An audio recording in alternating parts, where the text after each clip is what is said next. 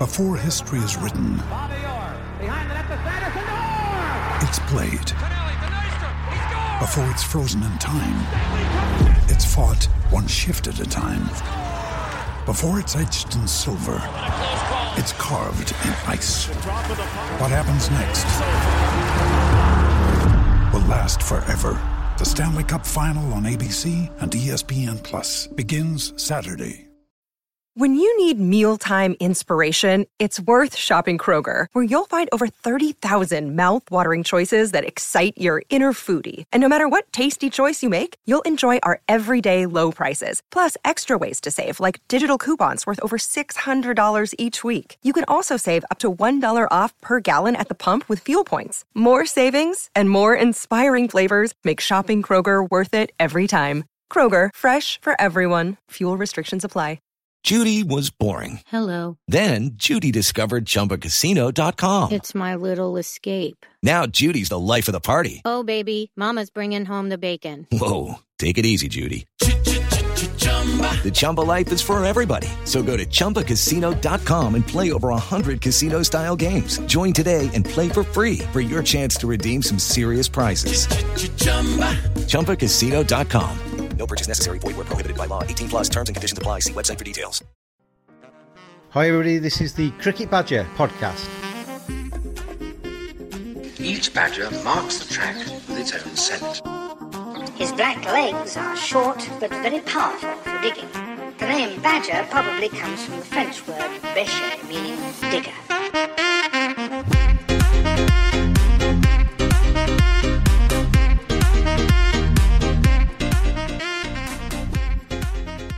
Hi, everybody. Welcome along to another edition of the Cricket Badger podcast. And today I'm joined by Dan Whiting. I'll introduce him again in a second when we start that section of the show. But we talk about iconic moments since about 1980, basically, on English soil in Test matches.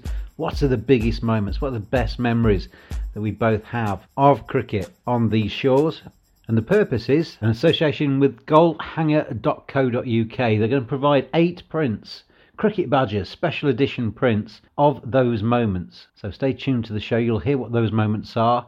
We pick seven as we go through. Subsequently, I've added in Botham's Ashes 1981. And if you visit goalhanger.co.uk, you will see how you can buy them. Decently priced, really nice prints, and fill your boots. Look good on anybody's wall. But myself and Dan, we will go through those iconic moments as I'm staring out the window as I'm talking to you now. It's absolutely chucking it down with rain. It's grey skies. It's getting pretty autumnal, if not wintry, in England right now. The cricket season feels like it's a lifetime ago. What a summer that we've had. I can't wait to start watching the matches in New Zealand when England get going again and bring on the spring. Please bring it on. But you can rest assured that on the Cricket Badger podcast, every week we'll bring you cricket remind you of sunnier times as we chat to various guests over the winter months. Right at the end of the show today, you'll hear from Mojo Wellington. He's a an opponent of the hundred, and he's written a poem which he'll read out at the end of this show. Good poem and uh, a good cause, I would suggest. I don't want to try and get the Cricket Badger podcast too much down that route because my views are well publicised elsewhere on the hundred being introduced by the ECB next year. But Mojo got in touch. He read his poem out, and uh, it's worth listening to at the end of this Cricket Badger podcast. But without further ado, let's stretch our minds back as far back as 1980. Let's have a think about Test matches played on these shores. What are your favourite moments of Test match cricket in this country? Well, myself and Dan Whiting, we pick ours. It's that Badger style. He's on Twitter too, at the Middle Stump. He's an alternative cricket writer, creator of the Doosra of blogs, he says on his Twitter bio. The musings of Dan Whiting, author, writer, and radio commentator, ambassador also for Melanoma UK. Dan, welcome. Welcome. It's a pleasure to be on board. And uh, we are doing something a little bit different this week on the Cricket Badger podcast because of something I'm doing with the goalhanger.co.uk. They produce some rather nice sporting prints. We are at Cricket Badger going to have our own range of iconic moments in cricket chosen by the Badger because myself and Dan we're going to bring up three iconic moments of our own as we go through this podcast. and the goalhanger.co.uk will produce those and make them sellable to Cricket Badger listeners. And Dan, we've been thinking about what our iconic moments are going to be. I'm going to let you, as I'm a gentleman, I'm going to let you go first.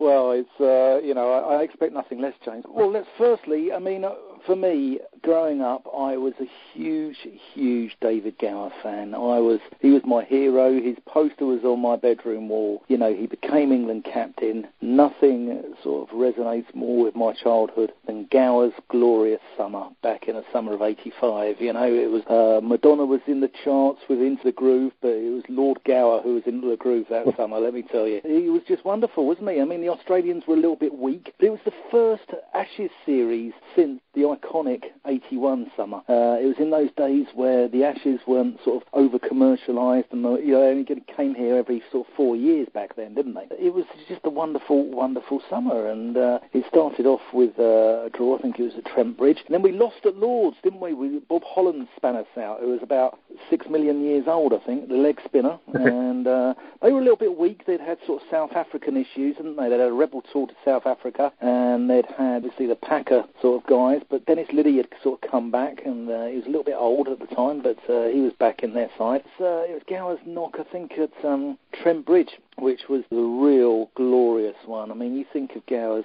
you know, cover drives and his, you know, languid flicks off his legs, etc., and uh, he was absolutely wonderful. He got a 166 at Trent Bridge, and it was just beautiful to watch. He never hit the ball that hard. It was just pure timing, and uh, you know, if you look at bats now uh, you know, they're, they're sort of big chunky things, aren't they? But back then, his Gray-Nicolls uh, scoop, you know, was had more meat on a jockey's whip, I think, you know. So, uh, uh, and he, he just timed everything. He timed it all, and the ball sped away just as quickly to the boundary. He got that beautiful 166 at Trent Bridge, and then he went to Edgbaston and got uh, a double hundred, got a 215. But I think the 166 was an even better knock. And, he was just yeah very, very graceful, wasn't he, as a, as a batsman? And he was somebody I used to like to watch as well because, yeah, that summer, as I remember it, it was quite a nice summer, wasn't it? It was decent weather.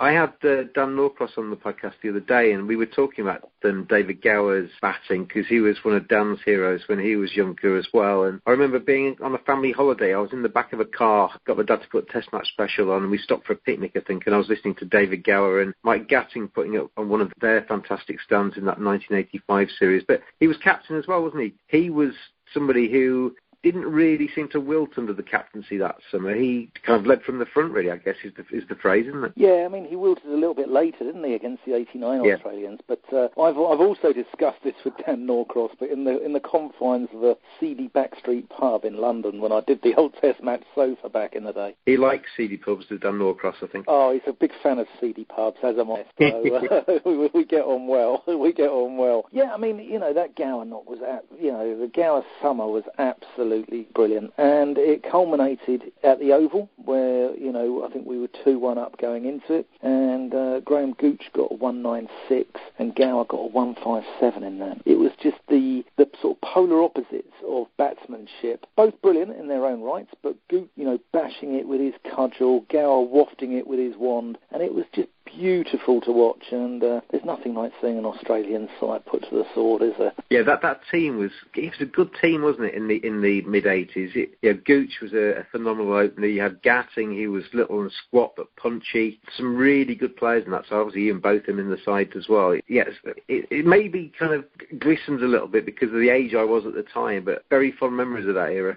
Yeah, you had Botham in there, and you also had like people like Richard Ellison who uh, swung the ball around corners at the time and uh, used to sort of come in off a curved run with his ginger moustache bristling, you know. And uh, uh, another mustachioed man of that era was Les Taylor. Do you remember him? He was in the side. He was uh, a coal miner from Leicestershire, yeah, and yeah. Uh, famously he played in the same side as Gower. And famously, um, they played at some wicket on an outground somewhere. I can't remember where it was. I think it was. Uh, I've got a feeling it might be Coalville or somewhere like that and the wicket was a little bit spicy. And uh, Gower declared uh, when they were about sort of 20 or behind, just because he thought Les Taylor was going to get killed. I think it's Malcolm Marshall was there for Hampshire. Gower declared early because he thought Les Taylor was going to get killed. the wicket was that naughty. And Les Taylor was that much of a, well, he was a ferret, wasn't he? He wasn't even a rabbit. He used to go in after the rabbits as a batsman. Yeah, Gower declared early on it. But Les Taylor got into that side, and I think Les Taylor actually took the final wicket at the Oval for us to win the Ashes. I, remember Richard Ellison very well because I, I watched a lot of my early cricket down in Kent,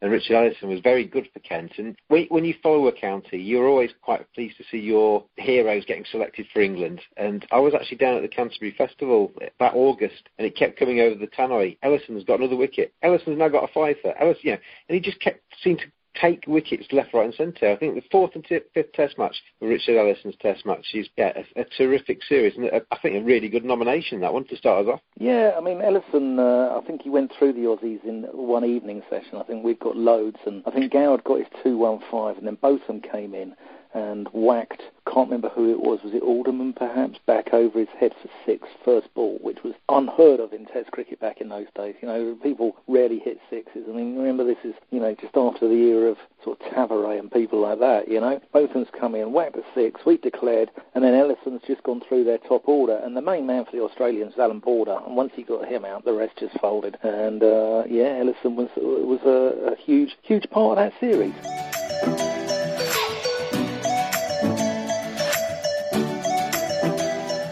The Cricket Badger podcast is brought to you in association with Cricket365.com. Their ethos we love cricket and want to make the world love it as much as we do. Join them at Cricket365.com. Thank you very much to them for their support of the Cricket Badger podcast. David Gower starts us off then as we search for the iconic moments in modern Test cricket. All of these, I think, are in England as well, so uh, that's the criteria. Modern Test cricket, iconic moments on English soil. I'm going to take us right back to the very near history um, because my first nomination is Ben Stokes at Headingley. The ginger ninja from Durham silenced all of the Australians at Headingley just by doing what he does best. Out in the middle, showed a lot of composure, showed a lot of class, and showed a, a huge amount of skill as well, I think, in taking England to what seemed like an impossible victory at one stage when Jack Leach joined him in the middle to start that famous now 10th wicket partnership. Still needed over 70 runs to win that test match, but Ben Stokes basically said to Jack Leach, I'll take five and over, you take one if you can, and we'll see how close we can get. And there's so many different kind of like little snippets inside that innings that will stay with me for a long, long time. Obviously, it's fresh in the memory now, but obviously Nathan Lyon, the run out right at the end where he didn't collect the ball cleanly and could have had Jack Leach well short of his ground backing up. There was the LBW shouts, and they'd used all their reviews and used their last review on a ridiculous one that pitched about 10 miles outside leg stump and was never going to be given out. There was that reverse slog sweep that Ben Stokes played into the West Stand, and it was probably around that time where you actually started thinking, they're going to do this. They're actually going to going to do this because when he turned up that morning, seven wickets still in hand with 200 or so to get on that final day, it was pretty much in the balance. But then England lost wickets fairly steadily all the way through that fourth day at Headingley. And then Ben Stokes, he just stayed there. And I think what I found really impressive about Ben Stokes during that knock was that it was almost like a play within three acts. The first act was on the third evening when he had no intention of getting out. He batted for just over 60 balls. He was two not out, I think, overnight. And he just shut up shop. He said, right, Australia, if you're going to get me out, it's going to be tomorrow because I'm booking in for tomorrow morning. And then when he arrived there back with Joe Root at the crease on that fourth morning, they started off quite circumspectly. He lost Joe reasonably early. Then Johnny Bairstow came in and provided a little bit of impetus into the innings. And Ben Stokes was jolted a little bit by that. He started to play a few more attacking shots, one six into the uh, the West Stand as well, fairly early on on day four. And then it wasn't until Jofra Archer and Jack Leach were with him right at the end of that knock where he opened his shoulders, he opened his eyes wide, and he started to belt the ball towards Bradford. You had Tim Paine, the Australian captain, setting the field to try and deny him the boundaries. Wherever he put the field, he hit it over their heads. And Jack Leach did what Jack Leach does best. He just, well, as the name suggests, he just clung on and uh, sucked the blood from the Australian team that day. And then that final ball, which was short outside the off stump, Ben Stokes steps back, cracks it through cover for four, raises his arms to the crowd. The crowd stand. There's that famous side-on little video that Sky have done where you see Stokes' arms go up, you see Nathan Lyon collapse in a heap, and then the crowd realise a split second later what's just happened, and they stand to a man on the west stand behind the triumphant Ben Stokes. Jack Leach comes into frame and hugs him, and it was just one of the most phenomenal pieces of cricket and a couple of hours of cricket I think I've seen. I watched it on television and it was just mesmerising. I couldn't take my eyes off it at all. And as I say, will live long, long, long into the memory. It was fantastic, wasn't it? I think it was the best knock I've ever ever seen in Test match cricket, and I've been, you know, I've been watching Test match cricket since the mid '70s, and uh, it was wonderful. And Stokes has been, he's been like the vicar, isn't he? He's been going to work on Sundays in this summer of 2019. Did it in the World Cup final, and then he did it at Lords on the Sunday as well and uh, he, he sort of, you know, he preached to 28,000 at Lords at the parish of St John's Wood, and then took his Sunday sermon up to Headingley as well, didn't he? And uh, yeah, delivered delivered there from the pulpit, and it was an absolutely brilliant knock. I, I just can't imagine ever being remotely capable of playing in innings like that. I mean, I was a, a fairly bog standard club cricketer, but you know, even as a kid when you stand in front of the bedroom mirror and you've got your new bat in your hand that you just got for Christmas and you start to make the clicking noises as you, as you play it around your bedroom for fours and sixes. That was Ben Stokes in reality, in the flesh, doing it in the context of that game as well, because not only was he playing for his country and not only was he trying to get England across the line to win a test match that they looked like they were going to lose, if he got out at any stage, that was the Ashes gone as well. The Ashes urn was on the line all the way through Ben Stokes' knock. You know, the pressure, the context, the atmosphere that was in that ground that day, it just makes it a very, very special moment for me. Yeah, I've, I've just got visions of you playing a forward defensive in front of your mirror, James. Actually, but uh, there you go. And, and it would, um, come right off the middle, and it would have a beautiful click to it. The little, the little click you always make when you when you shadow batting, that little sound as it speeds away off your bat. That forward defensive right off the middle of the bat, right back towards the mirror. Fantastic. Yeah, well, I actually saw a guy at the station a few years back on the way into work, actually on a train, shadow batting. And uh, it's amazing how everyone shadow bats a forward defensive, don't they? They never shadow bat a leave or a massive hoik to leg, do they? But there you go. Was it was it Stephen Smith on the, on the train yeah, Well, it may have been. It may have been. yeah.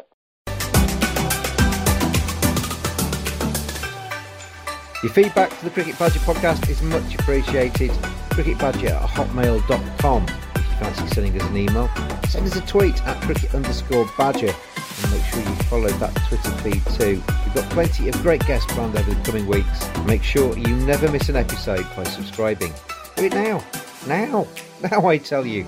That takes us on then. That's two in the bag. We're going to go on to the third choice then. So it's back across to you, Dan. Yeah, I want to talk about the West Indies team of the uh, mid 80s and uh, oh, yeah. uh, what a side, hey! What an absolute side they were, and they were they were brutal. I mean, what happened? I mean, I'm sure everyone's seen the uh, documentary Fire in Babylon, which is absolutely fantastic, and I recommend everyone to have a watch of it because it actually takes people through the sort of political history of the West Indies as well. What you had, you had Australia absolutely battering people. I mean, they absolutely mullered us, didn't they, on the 74, 75 tour with you know Tommo and Lillee and uh, those guys, and uh, they sort of blasted us out of out of uh, out of the game really. And uh, what happened was the West Indies then thought, well, I'm going to have a little bit of that, and they came here in '76, and uh, you know they they were good. You know, Vivi got a brilliant 291 at the Oval, which was just absolute world class, and I think Michael Holding took was it 14 or 15, 16 wickets in that game as well. But it wasn't until sort of they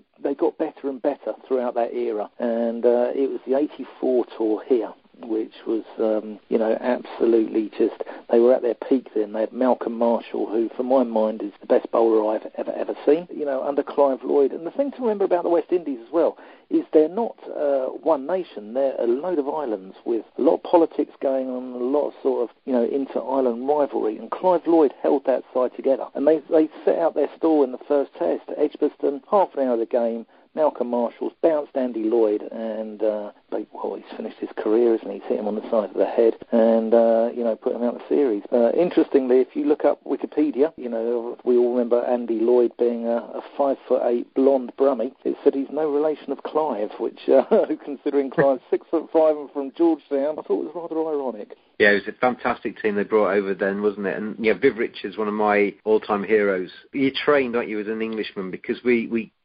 beaten left, right, and centre by the West Indies to try and dislike them in the same way we try and dislike the Australians in an Ashes series. But you just can't help at times just to sit back and just think this is just legendary cricket that we're watching unfold in front of our very eyes. That you know, as you say, Malcolm Marshall. I was lucky enough to be in Barbados about 18 months ago, and I got a taxi back to the airport when my trip sadly finished. And I wasn't too keen to get back to the airport, but the taxi driver that took me he, he rabbited on like nobody's business, and it's one of my biggest regrets actually not to stick a dictaphone underneath his nose and actually make it a Cricket Badger podcast all of its own because he was telling me as we went through all about Malcolm Marshall, everything about it. We passed the church where he was buried, and you know, passed everything. And he, every time we went around the corner, that was something to do with Malcolm Marshall, and he was amazing.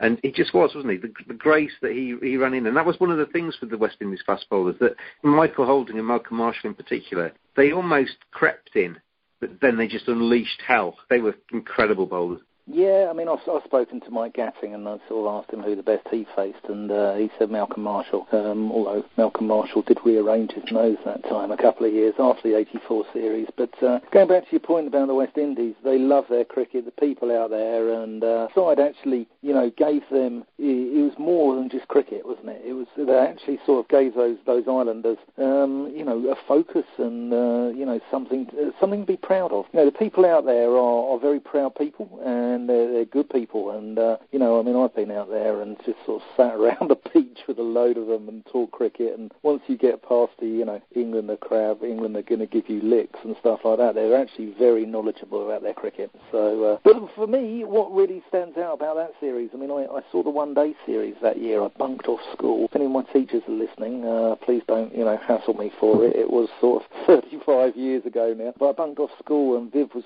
picking up Bob Willis for sixes into the mound stand at Lords just for fun. This was like England's premier bowler. And, you know, you're thinking, wow. And he had a knock in that one day series as well where he got about 160, 170. Or, no, 180 I think it was, wasn't it? Where him and Michael Holding put on loads for the last wicket at, I think it was Old Trafford. And uh, Viv just farmed the strike and just absolutely monstered it everywhere. For me, I mean, they had batting everywhere. It wasn't just all about Viv. Uh, you look at Lords in that test, David Gower gave them, uh, you know, a, a, reasonable declaration, and Gordon Greenidge came out on one leg. He had a hamstring problem and just smashed it everywhere absolutely just smashed it everywhere. And uh, it was a series known as Blackwash, wasn't it? You know, they beat us 5 0, and Alan Lamb stood up for England. He, he got sort of he got a few hundreds in that series. Graham Fowler got a very good hundred at Lords as well against that side, and uh, he uh, I did, did some commentary with him a few years ago, and he said Joel Garner broke his box about 10 minutes before lunch, and he said he was picking Ouch. bits of box out of his. Uh, of his jockstrap for the you know whole lunch period. It smashed it into about fifteen different parts. Yeah, I mean you know they they battered us, didn't they? And uh, you know Winston Davis uh, broke Paul Terry's arm. I think that was at Headingley later in the series. And uh, yeah, I mean they they were they were brilliant but brutal as well. And another guy in that series as well. I mean, you know, you think of Greenidge and Haynes and Richards and Clive Lloyd and all those bats, but a guy who really just wouldn't give his wicket away, was like a barnacle. You couldn't prize him from the crease. Was Larry Gomes, and uh, yeah. he, he got a few runs as well. And he was wasn't great to watch, but he uh, he hung around. He was like a sort of like Chanderpaul a little bit, you know, sort of not not that great to watch, but uh, you know, you, it's about runs in the book, isn't it? Hi, my name is Brian Lara, and you're listening to the Cricket Badger podcast. We've got three rather good ones, I think, so far. We've got three yeah. rather good, iconic moments. I'm going to take us to something quite recent.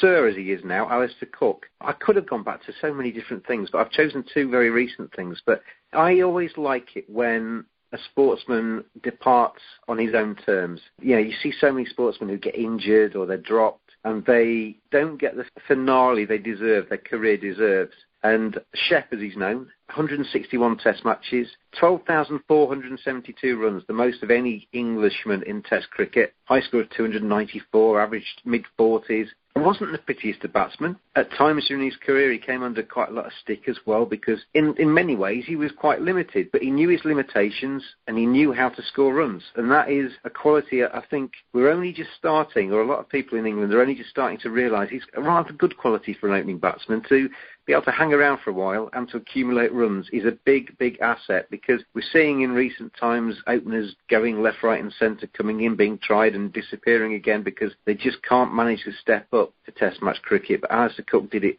straight away when he came into that England side and made that place his own all the way through. Obviously, had a good stint as captain as well. But the reason I'm picking him, the day that I'm picking him for, is his final century in Test cricket. Because, as I say, to go out in Test match cricket on your own terms, decide when to go, and then finish in style. Well, Alistair Cook did that. You know, that last Test match against India at the Oval, um, September 2018, when he went in, wasn't in the best of form, hadn't had the best of series, and he came off with his arms aloft, runs a century to his name. That was just special. 147, and finally caught behind off um, the bowling of Vihari for 147. He'd made 70 odd in the first innings as well, but the crowd stored. He walked off, and it was almost like not a dry eye in the house because everybody knew that you were seeing the departure of somebody that had given not just a lot of skill and not just a lot of tenacity at the top of the order, but he'd basically given his all to English cricket. As I say, it had not always been appreciated because he'd had a couple of bad runs in the team, but the stats don't lie, do they? Over a course of a career like Alistair Cook's, the stats do not lie. The volume of runs, the amount of centuries, the quality that he gave England at the top of the order was second to none. And that day at the Oval, I think, is one of the iconic moments of, of recent times that you know, this man that was right up there in terms of English cricketers of all time to walk off like that and to say his goodbyes in the way he did. It was almost typical of him. That that century that he scored, as I say, he wasn't in the best of form coming into that Test match. Many people were calling for his head anyway.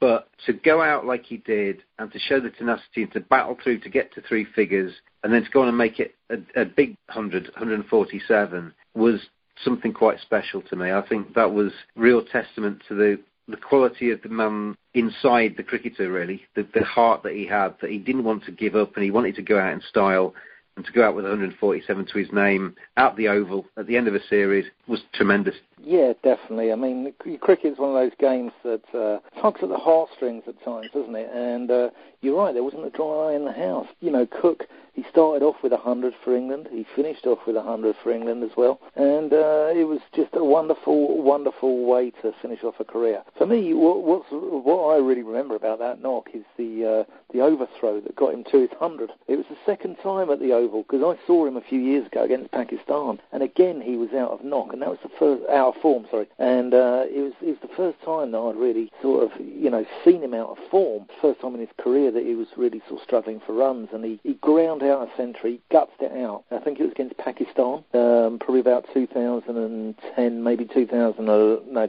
probably 2011, 2012 perhaps. Again, he got to his 100 with an overthrow. He's punched one back at the bowler. The bowler's thrown it back at his head. Cook's weaved out of the way. It's gone over the keeper's head for four runs. Yeah, he seemed to like getting to his 100 with overthrows at the See some of his England teammates interviewed afterwards. They were, were visibly emotional to, to have lost a teammate knowing that he was going to retire. And it shows you know, not only had he given runs, but he, he was good in the dressing room. He was admired by all of his colleagues as well. And to see sort of Jimmy, the likes of Jimmy Anderson, who, you know, known being cricketer in his own right, you know, almost crying when he was giving a kind of a tribute to him after the game. That was quite special as well. And I think the fact that he was batting with Joe Root when he got to his, his three figures, it was almost like he played a lot with Joe Root, but it was almost like he was passing the baton on there to the, the, the other quality batsmen in the England side. You know, I'm going. It's now your turn to, you know, you're, you're captain already. It's now your turn to take it on. That that was quite poignant as well, I think. But uh, Alice Cook, absolute legend, and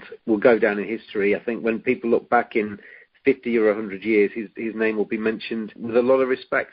You know, as we do a lot of the players from yesteryear, and I think he's he's deserved that because he, he put a lot into that England side, and to go out like that, as I say, I think that deserves to be mentioned when we talk about iconic moments in, in cricket. Without doubt, without doubt, and uh, you're right. And he, has been knight, you know, he's got his knighthood, and uh, he will go down. He'll go down as sort of well. At the moment, he's the leading run scorer. He's broken so many records, isn't he, for England? And uh, you know, he's uh, he's one of those. Uh, he's a fantastic player. He's, he's as you said, he's not great to watch, but uh, he hung around. You know, we'd love him now in this series. I tell you. Well, I was going to say, John, you know, it, you hear people talk about Alistair Cook, and, and they're right. You know, he had three or four shots, and you know that square cut that he played. You know, the clip off his legs. He occasionally unfilled a, a pull shot or a hook shot, and then you know he punched down the ground straight. And that was Alistair Cook, and he knew when to use the shots. He knew when to you know, rein himself in and just be dogged and determined and to leave alone. He knew exactly where his off stump was, and we're crying out for somebody like him now, aren't we? You know,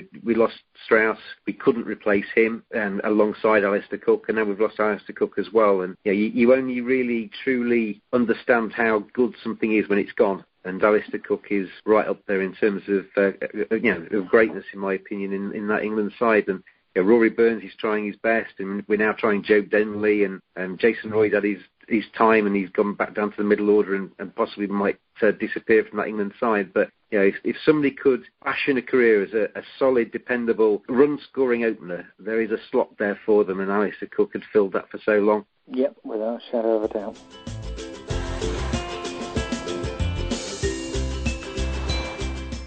Discover one of the most beautiful lifestyle resorts in the Caribbean at the Accra Beach Hotel and Spa. Located on the south coast of Barbados, this beachfront property offers 224 rooms, sparkling pools, four restaurants, three bars, an on site spa, event and conferencing facilities, and a welcoming team providing unparalleled relaxation to make your stay a memorable one. What are you waiting for? Book your reservation at this award winning hotel today and experience the Caribbean dream. Let's move on to number five then, Dan. Before before I do, I've cheated a little bit because my number six that'll come is actually two things. The one I told you, I I was torn, and i am going to mention both. So if you want to uh, do your number five, if there's anything else that comes to mind, you can always spring it off the back of this as well. So I, you don't think you've been cheated in terms of choices. But uh, give us your number five first. Yeah, my number five. Um, it's the best series of all time. Uh, I think in in sort of not just my mind, but a lot of uh, a lot of cricketing cognoscenti have uh, all said that it's a wonderful, wonderful series, and that's the 2005 Ashes. I mean, what a series! Australia arrived; they were at the peak of their powers. I mean, we just spoke about the West Indies in sort of '84, and you know, at the time they were probably the best side that ever walked on the cricket pitch, but they were usurped by the Australian side in uh, the sort of late, you know, early 2000s, and um, uh, they they came over here under Ricky Ponting, and uh, they went home without the Ashes, didn't they? And it was just a wonderful, wonderful series. I mean, it started off at Lords with uh, Steve Harmison hitting Justin Langer, I think, second, third ball, um, putting a massive lump on his elbow. He then hit Ricky Ponting on the head, cut him. Not one English bloke went to say, "Are you all right, mate?" or anything like that. It was war out there. And uh, although we lost that that game, uh, you know, we'd set our stall out, and Michael Vaughan uh, skippered England very well. He wouldn't take any prisoners, and um, uh, we moved on to Edgbaston. And uh, you know, Edgbaston was uh, it's, it's England's rock, isn't it? It's England's sort of hotbed of support, and it's it's our favourite ground really. And uh, it started very well with us with Glenn McGrath tre- treading on a ball at half past nine in the morning, doing a warm up, and then, then it went even better when Ricky Ponting won the toss and said, "You guys can have a bat." And we put on 400 on the first day, and uh, everyone just everyone went out there and uh, and gave it some Humpty really, and uh, it was it was uh, it was a wonderful wonderful test. And then it was all set up with them needing what about 90 odd to win. Shane Warne trod his stumps. Uh, suddenly they just got down and down and down, didn't they? And it was Brett Lee and Kasprowicz, and then uh, Simon Jones dropped a catch with about 10 to win, and everyone thought, oh no, that's it, it's, it's game over. And uh, that famous, famous ball from Steve Harmison to Kasprowicz, where he's bounced him, he's gloved it down the leg side, and Geraint Jones tumbling forward took a fine catch, and Billy Bowden's uh, crooked finger went up, and uh, you know it was one all in the series. I went to quite a lot of that Ashes series, and I was at Trent Bridge and I remember Ashley Giles and Matthew Hoggard batting. I, I think England was set about 137 or something around that to, yeah. to win that Test match. And I, I can remember very clearly. I was there with a friend of mine, and the, the couple of the father and son sat in front of me. They said, "Oh, we might as well go home now. This is going to be comfortable for England." And I just looked at my friend and I just said, "They have no idea, have they?" Because when you've got the likes of Shane Warne certainly, you know, in the fourth innings of a test match bowling at you, and the rest of the Australian bowling lineup that was never going to be comfortable. Remember Trescothick came out and hit a few fours to start with and got us off to a good start, but wickets just kept falling. And I couldn't sit still. I, you know, the runs required kept coming down, but the wickets kept falling, and it was only when that the final winning runs were hit that you could relax. And that was what that series was like all the way through, wasn't it? There were so many moments. I mean, England could quite easily have lost that series comfortably, but there were just the occasional sort of 50-50 moment in that series where it just came down on England's side. And that was that was the same Test match as well, where Gary Pratt ran out Ricky Ponting, wasn't it? Where which caused a bit of a furore and certainly upset the Australian captain. Unbeknown to him, Simon Jones hadn't gone off just to have a shower. He'd gone off because he'd actually really hurt himself. Ricky, Ricky Ponting walking off and chuntering at Duncan Fletcher and going to confront Duncan Fletcher. But certain flashpoints, certain moments all the way through that series that just make it special. Yeah, Punter didn't like it, did he? Um, but yeah, that was a fantastic test at uh, Trent Bridge. And Shane Warne, I think he got 40 wickets in that series, didn't he? Which is, you know, that's outrageous for an Ashes series, yeah. for a five-test series. It's, you know, it's different league. Um, but yeah, it was, it was the unlikely pairing of Ashley Giles and Matthew Hoggard there at the end, and uh, uh, Warney nearly won it for the Aussies on his own. There's the one before that as well at Old Trafford where Simon Jones bowled beautifully, Michael Vaughan batted very well, got 100, and uh, the Aussies had to save it on the last day and Ricky Ponting got an absolutely brilliant century, and then was out yeah. just before the end, and then we had one over, didn't we, to uh, to remove their last pair, and um, you know it was a full house at Old Trafford. I mean, I think there was about fifteen thousand locked out on the fifth day, which, again unheard of. It was unprecedented, wasn't it?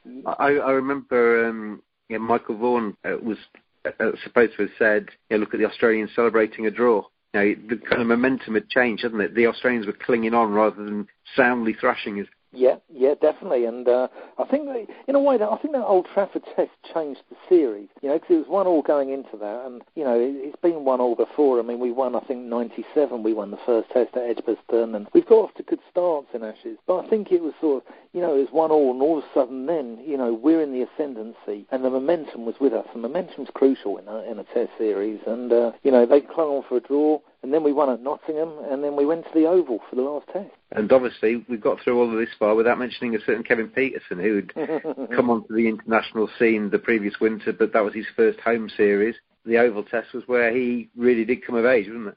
Yeah, I mean it was uh, it was a bizarre test because I mean we started off very well. I think did Strauss get 100 as well in the first innings? Started off very well, um, and then they they had a good partnership between Hayden Langer and, and bizarrely they went off for light, didn't they? And uh, thinking, you know, it's back in the days when it wasn't down to the umpires. The umpires actually offered it back to the batsmen in those days, didn't they? Yeah, and they they went off for light, which I thought was a bit odd. It took sort of some time out of the game. Then Flintoff bowled a, an absolutely inspired spell as he'd done so many times that summer, and uh, it was down to the last day. If we could bat out the last day, um, we'd we'd sort of win the Ashes for the first time since uh, 1986, 87 under Mike Gatting. You know, the Aussies came over in 89, nicked them back off us, and they've retained them ever since. So it's the first time that we'd had the Ashes in our hands for 16 years. But we had to bat that last day to do it, and it was a, a Kevin Pietersen knock, um, which uh, you know we were under pressure a little bit early. I think Brett Lee had an inspired spell early on. I think he got Bell out for Nor, and uh, you know he he, uh, he was bowling like the wind. He bowled, you know, at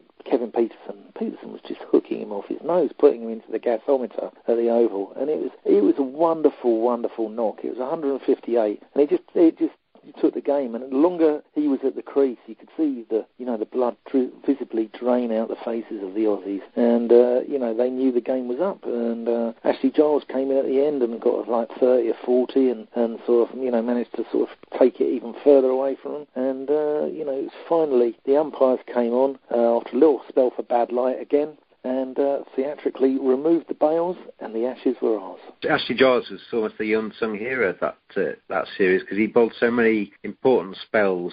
Maybe not taking wickets, but keeping an end solid. And those runs he scored at the Oval just took all the worry away, didn't they? Because when he came in, if he got out straight away, then that that was game on, and you could see Australia with Gilchrist, etc., just going out there and smashing the runs they required to win that game. I heard uh, Michael Vaughan the other day talking about that Kevin Pietersen innings, and he said he came in at lunchtime and he was sat there and he was looking a bit concerned because, as you said, Brett Lee was sticking up his nose and he was struggling and he'd nearly been out. Apparently, Michael Vaughan said to him, "What's what's up? What's what's wrong?" He says, "I'm not sure what to do." You know, because I think Kevin Pietersen had thought, "You know, I need to be defensive here. We need to bat out. I need to get into that zone of being defensive." And and Vaughan said to him, "Just go out there and play your natural game. Take it to him." And that's what he did that afternoon. Those, those shots, the hooks in for six, were something else, weren't they? And the crowd there was incredible. And as you said, people locked out the grounds, people hanging from trees to watch cricket. It was on the front pages and the back pages. And you know, for people that love cricket, it was a very, very special summer. It was. And, and you look at uh, the Australian side. I mean, that was an absolutely brilliant side. I mean, Hayden Langer, Ponting, Clarke, Gilchrist. With the ball, you had Brett Lee, Glenn McGrath, Shane Warne. Uh, it just had quality right through the side, didn't it? And and it was, you know, it, I think what was so good about it was we beat a very, very good side, you know, and it was it was in the Ashes series, you know, you see now, you know, if we beat this Australian side, yeah, I mean they're a decent side, they've got a decent attack, and obviously Steve Smith, etc. But it's not one of the all-time great Australian sides. That was an all-time great Australian side, which makes it even better in a way. Yeah, exactly, and and I think most of us, if we're honest, at the start of that series, even though England had been in good form, we were hoping that England were going to run them close rather than beat them because that was we, we, we trained ourselves to that, haven't we? We trained ourselves to being plucky losers at best. and for, for, Michael Vaughan to lead that team the way he did, and for them to step up and stick their chests out. And as you say, you know, that, that first game at Lords, you hear a lot of the Australians say that it was a different England because England were in their faces rather than being timid and almost expecting to lose. England were playing to win. Yeah, it was. It was. It was fantastic, and every game, every game was on a, a, you know a cliffhanger, wasn't it? And it was. It was just. I thought. I mean, it was just the best series of all time. I still. I still got the DVD. I still watch it from time to time, and uh, so it's one of those just absolutely sort of brilliant series. And uh, yeah, I will. I'll continue to watch it till I'm an old man. yeah, I'm on free to air telly, so everybody can enjoy it. Fantastic stuff. Some say I'm an old man already, but there you go. But uh, when I'm a real geriatric man and I'm in my, you know, in my care home, I'll still have that DVD and I'll continue to watch that series. You just have nothing to play it on by then. Exactly. Well, I won't understand technology by then anyway, so uh, you know, there you go. The Cricket Badger Podcast Association with Cricket 365 comes to an end at the end of October. We're seeking a new headline sponsor. Thank you very much indeed to Cricket 365 for their support of the podcast over the last year. This is a great opportunity for you to get your business in front of the cricket world, be the headline sponsor on the Cricket Badger podcast. We'll promote you on here, we'll promote you on social media, and we're also planning to incorporate new videos onto the cricketbadgerpod.com website as well, and you'll be emblazoned all over those too. Fantastic opportunity to get your business in front of thousands of cricket fans. So let's get together, form a great relationship going ahead. We'll plug you and make sure the world knows about you. Please check out cricketbadgerpod.com for further details.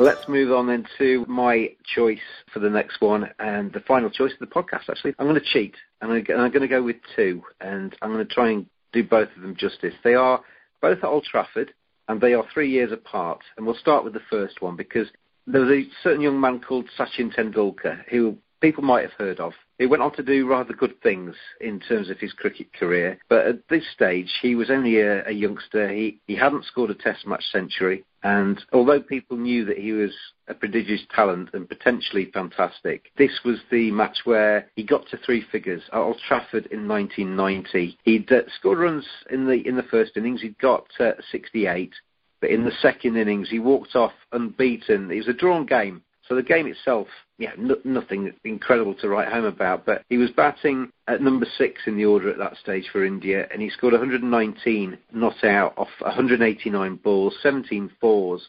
From there on, I think it was around about his 16th Test match. They, they persevered with him because they knew he was fantastic. But this is where he became a man, effectively, on the Test match stage. Scored his first century, and then the rest is history, isn't it? You know, the, the guy goes on and does incredible things from there on. 200 test matches, tops the record charts for, for pretty much everything. He scored over 15,000 runs, averaged over 50. Look at his ODIs, look at his T20s, look at his first class record. The man was an absolute genius, Sachin Tendulkar, and that was Old Trafford 1990 was where he put his flag in the sand and said, right, that's my first century. He went on to score another 50 hundreds in Test match cricket after that. But I'm sure if you asked him, that would be one of the most important because that was the first.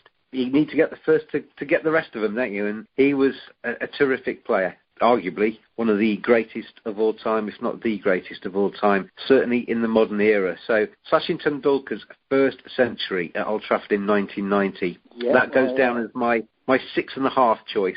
Okay, yeah, I remember that. I remember that, and it was a great knock. I remember he used to have these big like polystyrene pads back in the day, didn't he? And uh, you know, it was uh, regular. You know, it's not only runs he got, but he'd get regularly four leg byes off his pads as well, wouldn't he? To add to the team total. But I also remember, I think the first test of that series as well, and I saw I went to two days of that, played in that one as well at Lord, and it was famous for Graham Gooch. One, he, I saw him get one nine six of his three three three that day, and then I went to the, I think it was the fourth day, and Eddie Hemmings, he cost me a fiver that day because I had a little bet with my mate, and uh, we, I think they needed 24 to save the follow on. I bet my mate that they wouldn't get it. Kapil Dev was there. They had one wicket to go. Kapil Dev was there. Eddie Hemmings bowling to him, and Kapil Dev slonged him for four sixes in a row.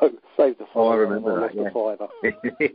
Sachin Tendulkar that was 17 in that summer. So he was a kid. I mean, I don't know what everybody else listening to this was doing when they were 17, but I certainly wasn't scoring centuries at Old Trafford playing uh, for my country. And, you know, he'd, he'd been around a little bit uh, before that as well. I mean, a, a couple of years later, he was uh, Yorkshire's first overseas player for a, for a summer. Um, and the little master, he announced himself at Old Trafford in 1990 and went on to be, I would imagine that if you're listening in India, he's your favourite player. I mean, you- you've got choices, haven't you? You've got MS Dhoni, you've got Virat Kohli, but Sachin Tendulkar, he's loved by everybody in India, and that was the start of his uh, rise to stardom, basically, 1990. A terrific, terrific player he became. Yep, definitely, definitely, and he's, he's up there. You know, I mean, people talk about him and Bradman ahead of all others in the game, and uh, you know, there's there's no better sort of accolade, is there? The other choice for me is another overseas. I thought we can't. English soil's fine, but you know, there's been some fantastic performances by overseas players. So Tendulkar's the first pick, and the second pick is how Shane Warne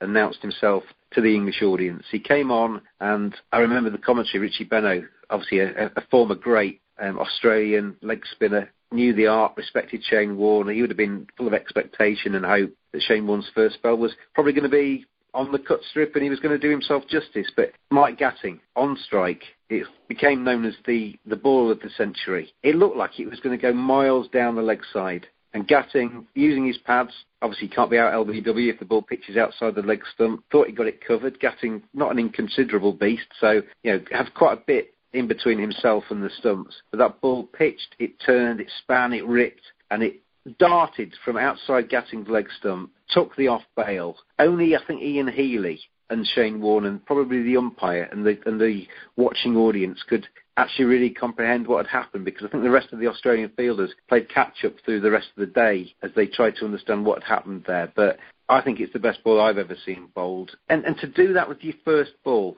to give it that much of a rip with your first ball, just announces yourself as not only being prodigiously talented, but hugely confident, as we've seen since. You know, he went on to be the, greatest spinner with Murali of all time. But to announce yourself like that, and Gatting's face as well, you know, the theatre of cricket and those moments that you remember, Gatting just looking back up and just looking down at the pitch and looking at his stumps and thinking, how on earth did that get from there to there and beat me? Graham Gooch said uh, it's like Gatting's face was like someone had nicked his lunch, wasn't it? It was, it was just sort of, you know, an incredulous look, wasn't it? And it was like, what has just happened? What has just happened to me? You know, and it, it was just an amazing, amazing delivery. Uh, I've heard Ian Healy describe it, and he said that obviously he was behind the stick, so he could see it coming down and fizzing off the surface. And he said, you know, Gatting's pad was just a little bit too late, his bat was just a little bit too late, and the ball just zipped through everything and took that off bail. And yeah, we we know what Shane Warne's gone on to do. You know, Shane Warne's gone on to achieve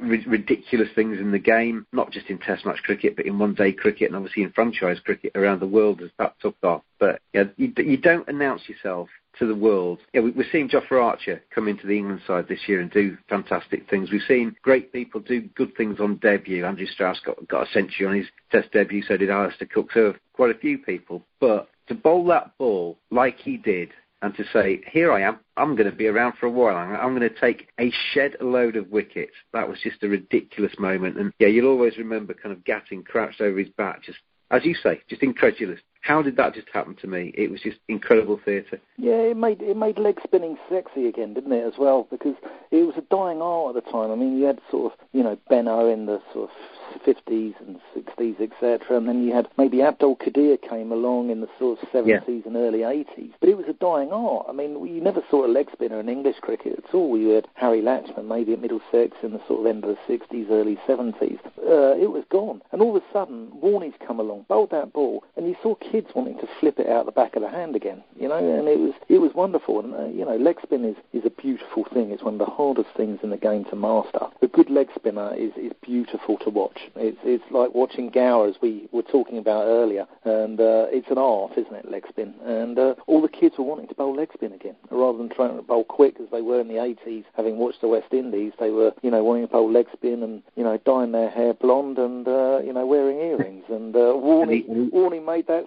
Warnie made that, didn't he? And eating pizza. He went on to take 708 Test match wickets, and but yeah, th- that's got to be the most famous of his career. It was just a ridiculous delivery, and like you say, you know, it was a dying art, and in a way, I mean, these are genuine greats that we're talking about here, Tendulkar and Warne, genuine greats, right up there in all-time cricket. And in a way, they you, you kind of have to almost pinch yourself sometimes when you're watching these guys, just to remember, kind of remind yourself how lucky you are to actually be seeing them either in the flesh or on your television and watching them live, because guys like that don't come around every day, do they? Shane Warne is a, a once in, not just a once in a lifetime cricketer, he's probably a once in a, a century kind of cricketer. He was that good, and he had the Chris Schofields and yeah, Adil Rashid of, of, in recent times. Yeah, everybody hunt, hunting for their own version of Shane Warne, and you're never going to find it. You know, Adil Rashid's a fine bowler, but he's never going to be as good as Shane Warne. Shane Warne is the best of of the best. And you know, Adam Gilchrist, who we mentioned when you were talking about the 2005 Ashes, he changed the, the scene for wicket-keeper batsmen in Test matches, didn't he? You know, he, he's a very good wicket-keeper, but he could go out there and average over 50 in Test matches, and everybody around the world was suddenly trying to scrabble around to see if we could find a batsman that could put some gloves on and be their version of Adam Gilchrist. It's almost unfair, isn't it, that these guys are so good they burden everybody else who's trying to be as good as them.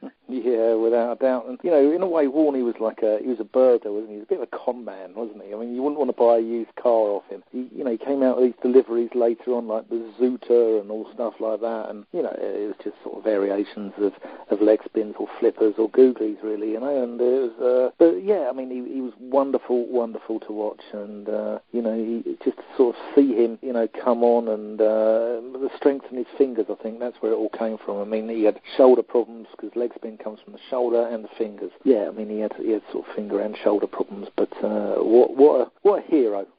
you know, there's only so many variations of leg spin you can actually bowl, and he had a different one at the start of every single series, and they were just the same delivery but named something different, just to put the fear of God at the batsman. Yeah, yeah, he was, uh, you know, he'd say that sort of, you know, he'd been practicing this delivery or that delivery, and uh, really it was a load of rubbish. It was just to get in the heads of people, but he did get into the heads of people, and I think, um, in a way, if Warnie hadn't had that ban in his career for the uh, the sort of the diuretic, um, you know know, or the weight loss tablets, etc. I think he'd have been Australia's captain instead of uh, Ricky Ponting, and I think he'd have probably been maybe a little bit more inventive as a captain than Ponting. Ponting wasn't a bad captain; he led from the front, and he was a very good batsman. Um, but I think Warnie would have been a lot more inventive and a lot more thoughtful, perhaps, about uh, about the game. You know, he had a very very good cricketing brain along with the ability as well. And we might not have had your 2005 Ashes to have included in our iconic moments. Um, you never know. Think, you know, people come along and, and different. These moments change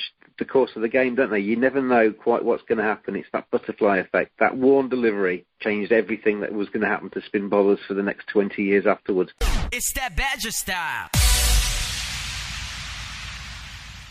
We've got to the end of our list of six then, stroke seven if you include my cheating. Um, Alastair Cook's farewell turn, Ben Stokes' heroics, Gower's 85 Ashes, the West Indies team in 1984, those 2005 Ashes, that fantastic series, Sachin's first turn in test matches at Old Trafford, and Warne's ball of the century at Old Trafford as well. For seven nominations there, and then our friends at thegoalhanger.co.uk will create some Cricket Badger iconic moments in international cricket prints, which you can buy and stick on your wall. Thank you very much, Dan, for joining me this week. Absolute pleasure, and uh, good luck with the podcast. It's been uh, it's been a wonderful time, and uh, I could sit here all night and just talk about this. I'm sure there's about another 15 we could run through if we wanted. But uh, no, absolutely. well, we could, we could, do another one next week, Dan. We could do another one next week where we could do we could do numbers eight to 15 or something. Maybe, maybe we shouldn't, but uh, it's been a pleasure having you on. Thank you very much for joining me, and thanks for your time, mate. No worries. Cheers, mate. It's that Badger style. Thank you to Dan for joining me this week. I hope you enjoyed that chat. And reminder you can get any of the prints that come from that chat at goalhanger.co.uk. All seven of the discussion points that we raised on this podcast have all got their own print, and we've added in the 81 Ashes, both them's Ashes as well, to make it an eight series Cricket Badger special edition with goalhanger.co.uk. So pay them a visit, have a look at their other stuff on the site as well, some good stuff there available for you to hang on your walls. Well worth a trip. goalhanger.co.uk. As I promised you at the start of the show, going to play you out with Mojo Wellington his The Hundred protest poem. Until next time, Badgers, enjoy your cricket. Thank you for listening. Follow at cricket underscore badger on Twitter. Wherever you listen to the show, on whatever platform, it's available on, on them all, but whatever platform you listen to, please give it five stars, give it a nice rating, share it with your friends, spread the word about the Cricket Badger podcast so we can keep going into the future. And until next week, Badgers, enjoy your cricket, and I'll leave you with Mojo and his The Hundred protest poem. It's that Badger style. I oppose the hundred for the simple fact professional cricket doesn't need another shortened format. With T20 and One Day already in existence, who decreed to proceed down the path of most resistance? There are ways to innovate and modernise the sport without the trashing of the existing band of travelling support. I oppose the hundred, the assault on the county game the ECB, ignoring fans, whatever they may claim. England won the Men's World Cup by the skin of their teeth. Failure to build on that success truly does defy belief. 50 over cricket, domestically downgraded, the World Cup barely lifted, while the counties are grifted and raided. I oppose the hundred and the scrapping of the Super League. Where's the planning for the future? In this mindless, thoughtless blitzkrieg? Why is women's cricket being shoved into a corner with all the tact and diplomacy of a sledge from David Warner? I oppose the hundred and the patronising claim women and children cannot understand a complicated game. Cricket is convoluted, idiosyncratic in charm. The way to learn the game is by watching. Tell me, what is the harm of making the sport more attractive with tickets reasonably priced without a new competition where cricket is sliced and diced. I oppose the hundred and its tinkering of cricket laws.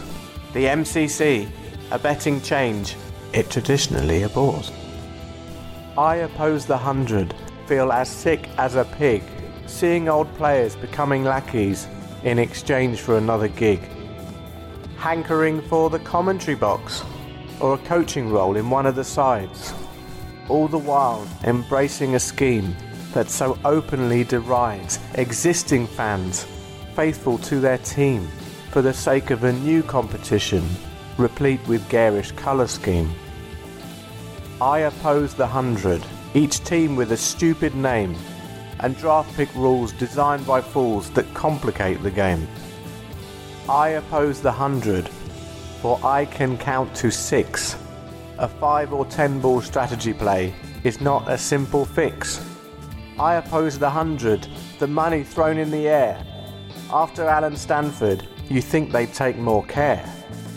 The helicopter may have gone, but dear Prudence is still playing second fiddle to a political play where the pawns in the game are the players out in the middle. Cricket was taken off free to air for the big money from Sky. But as grassroots have dwindled, the ECB won't eat humble pie. Instead, they look at the franchised IPL and Big Bash. Heads have turned, 20 balls burned by the allure of television cash. I oppose the hundred, a shameless, rotten beast. despised across the land, from the southwest to the northeast. I oppose the hundred, for I truly fear the end of the county system is drawing ever near. I oppose the hundred and the vast expense. How will the hundred help a 50 over World Cup defence? I oppose the hundred and am deeply cynical. Administrators truly believe Test cricket is the pinnacle. I oppose the hundred and all it represents. The ECB still ploughing on despite all common sense. I oppose the hundred, most of all because the ECB and the powers that be don't care about the likes of us. Sports Social Podcast Network. With the Lucky Land slots, you can get lucky just about anywhere. This is your captain speaking. Uh, we've got clear runway and the weather's fine, but we're just going to circle up here a while and uh, get lucky. No, no, nothing like that. It's just these cash prizes add up quick. So I suggest you sit back, keep your tray table upright, and start getting lucky. Play for free at LuckyLandSlots.com. Are you feeling lucky? No purchase necessary. Void where prohibited by law. 18 plus terms and conditions apply. See website for details.